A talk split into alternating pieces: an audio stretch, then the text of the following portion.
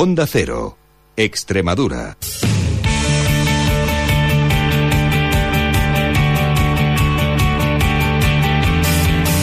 Onda Deportiva Extremadura. Juan Romero.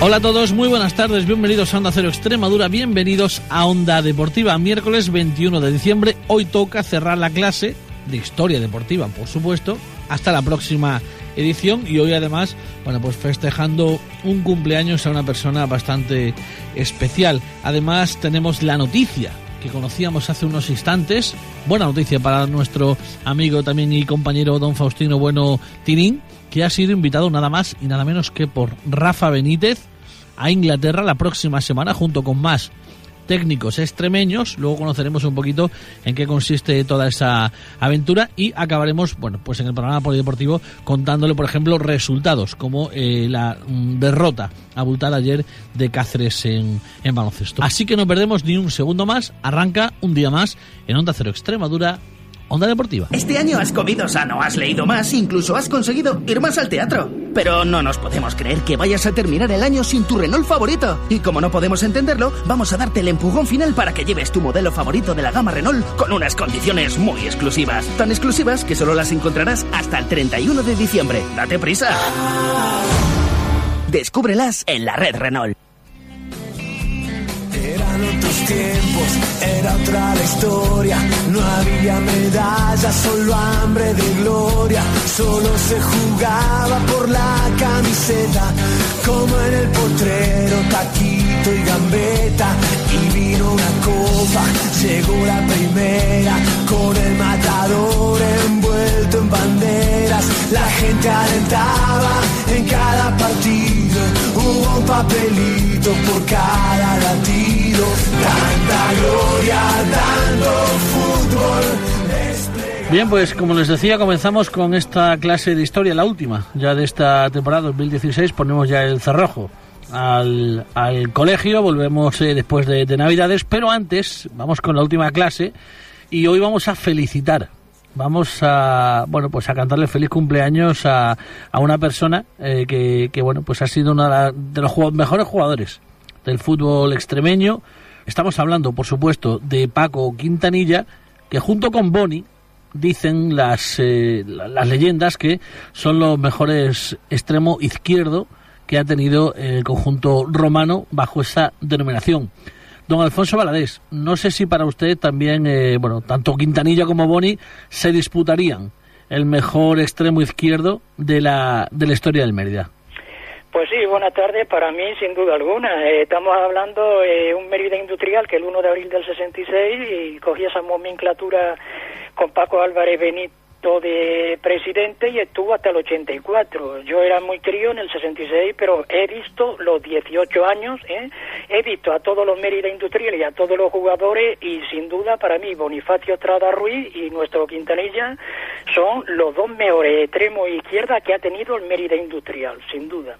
Mira Juan, hoy en nuestra clase de historia, un par de días antes de daros vacaciones por Navidad, en primer lugar vamos a felicitar a Francisco Quintanilla Abad por sus 74 cumpleaños. Yo curiosamente, ojo, me hice amante del pasado, que es historia, merced y gracia a inmemorias, obituarios y cumpleaños de personajes futbolísticos. ¿eh?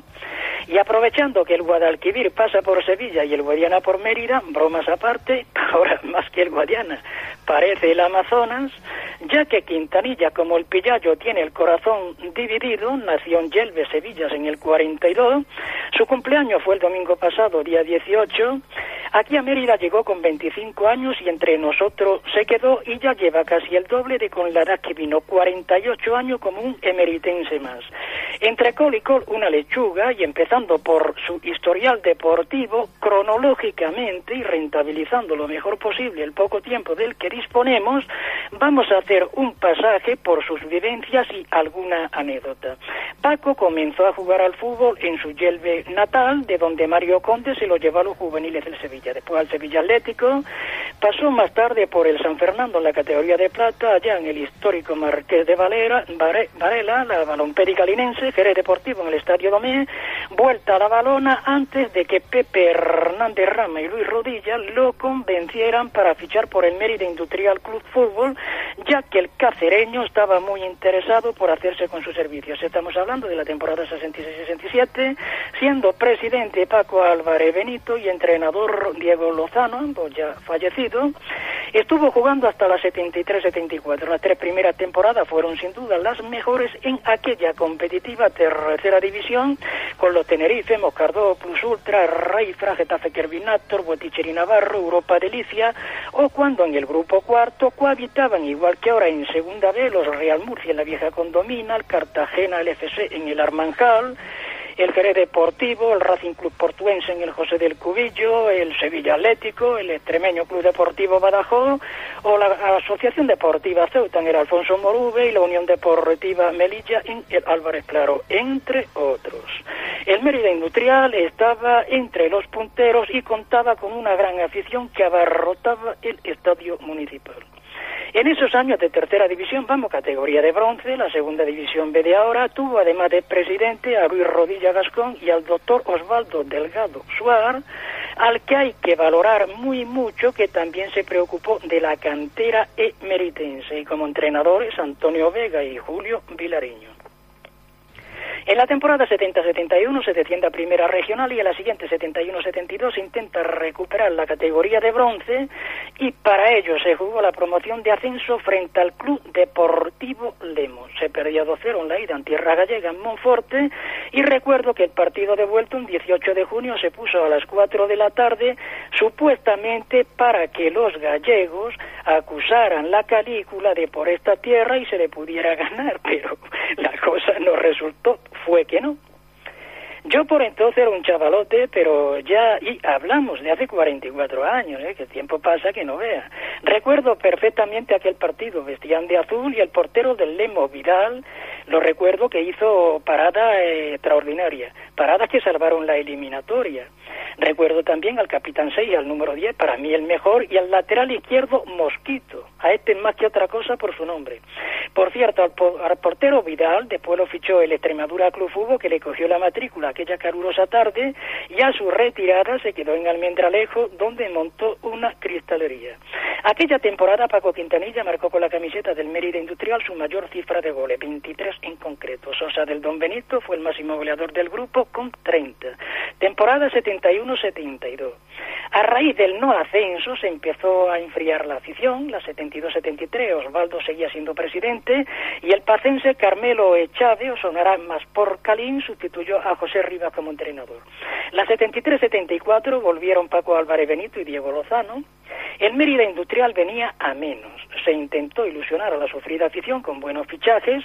Recuerdo que llegaron andaluces como el portero Rodri, Jaime García Calderón, Pela, que era un lateral izquierdo del Sevilla Atlético, le pegaba muy bien, Riego, número 10 de la Algeciras, Román, extremo derecho, José Selma, delantero centro, este después fichó por el Dieter y se quedó allí donde montó una marisquería. Seguro que muchos que nos están escuchando lo conocerán. Y el lateral derecho, pequeñito, pesquero del Atlético Aviación, filial del Atlético Madrid. Pero como en Mérida ha ocurrido tantas veces, a mitad de temporada el dinero se terminaba. Los jugadores foráneos tenían que hacer las maletas y se acababa jugando con los jugadores locales. Vamos, los botes, Juanín, Alfonso Sánchez Agulle, Juan Ceballo, Ángel Bravo, Osorio, Ramón Corado Moni. Vamos, el único de fuera era Paco Quintanilla, que ya era un emeritense más. Tal es así que aquel año 73, concretamente el 19 de enero, montó el bar en la Plaza Santo Domingo. Tenía Paco poco más de 30 años, pero tal y como estaba la situación, había que buscarse la vida. Para que os deis cuenta cómo estaba el fútbol en Mérida al término de esta temporada 73-74, el equipo estaba a un paso de su desaparición. Fue el célebre Castañón Tomás Martínez quien in extremis salvaba los muebles de una entidad en fase terminal. Aquella 74-75 fue efectivamente la del 22-0 al Jaraí, el 16 del 3. Mira, la primera ficha de Paco Quintanilla, su llegada en el 67 fue de 125 mil pesetas. El sueldo variaba en función de ser casado o soltero y la prima era de 1.500 pesetas por ganar fuera y de 1.000 por hacerlo como local. En su concurrido bar se me viene a la cabeza aquella fotografía del Mérida Industrial Club Fútbol en su mejor época posando en el vivero de Badajoz donde se empató 1-1.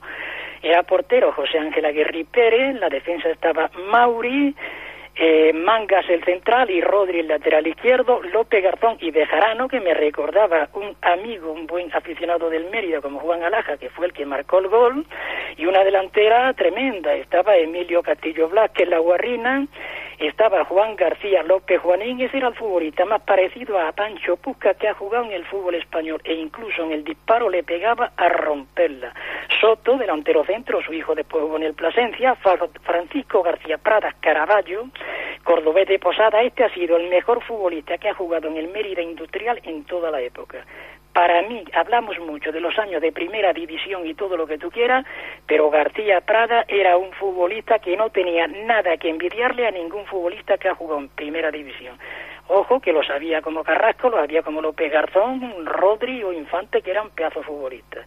Y Quintanilla, extremo izquierdo. Emilio Juanín, Soto, García Prada y Quintanilla. Mira, una anécdota antes de terminar. Quintanilla estuvo varios años perteneciendo a la disciplina del Sevilla Fútbol Club y agárrate que viene en curva. Si yo le pregunto a la gente de qué equipo es Quintanilla, pues seguramente que el que no lo conozca muy bien se va a equivocar. Quintanilla es del Real Betis. Pues nada, felicidades para Paco, un saludo para sus hijos que en la calle Graciano regentan la administración de Lotería número 7 y tranquilo Paco que como dijo Tom Stoppard, si llevas tu infancia contigo nunca envejecerás. Valadez Alfonso, saludos. Paco Quintanilla, muchas felicidades y don Alfonso Valadez, feliz Navidad. Hasta la próxima. Para todos.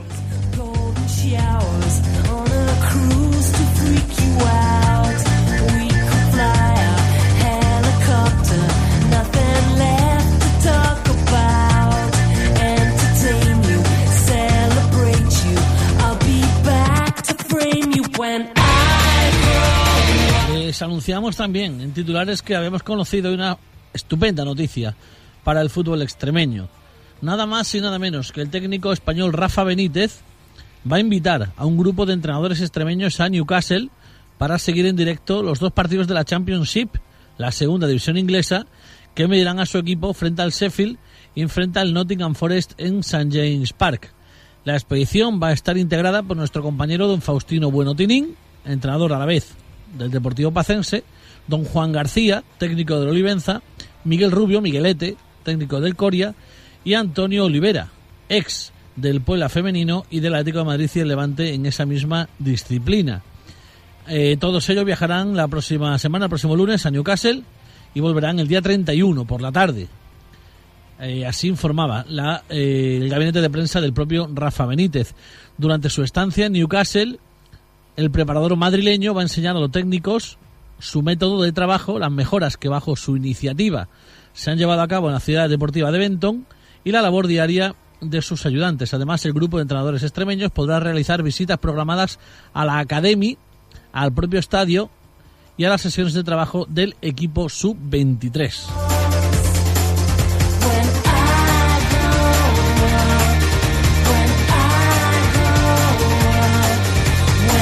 Magníficas noticias, como digo, para, para el fútbol extremeño y para amigos como son eh, Faustino Bonotilín, eh, Juan García, Miguelete o Antonio Olivera. Y nos vamos a despedir hoy hablando rápidamente de baloncesto. Cáceres perdía de forma abultada, contundente en San Pablo, frente a Burgos, 91-69. Pero eso, eso no es lo más grave. Lo peor es el parcial histórico en contra del baloncesto extremeño.